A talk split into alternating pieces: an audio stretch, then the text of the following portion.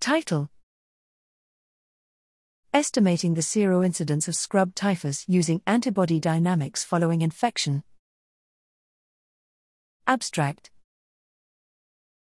Introduction. Scrub typhus is an acute febrile illness caused by the bacterium Orientia tsutsugamushi.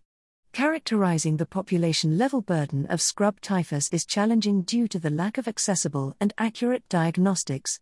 We describe a new approach using information about seroresponse after infection to generate population-level scrub typhus seroincidence estimates. Methods: we use data from two clinical studies of scrub typhus patients enrolled in Chiang Rai, Thailand, and Vellore, India, and representative population data from two serosurveys in and around the Kathmandu Valley, Nepal, and Vellore, India. The samples were tested for IgM and IgG responses to Orientia tsutsugamushi-derived recombinant 56K antigen using commercial ELISA kits. We used Bayesian hierarchical models to fit two-phase models to the antibody responses from scrub typhus cases and used the joint distributions of the peak antibody titers and decay rates to estimate population-level incidence rates in the cross-sectional serosurveys.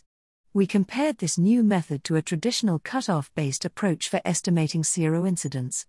Results: among 18 to 29-year-olds, the seroincidence of scrub typhus was 886, 95% C432, 1817, per 100,000 person-years in India and 945, 95% C, 616, 1449, per 100,000 in Nepal.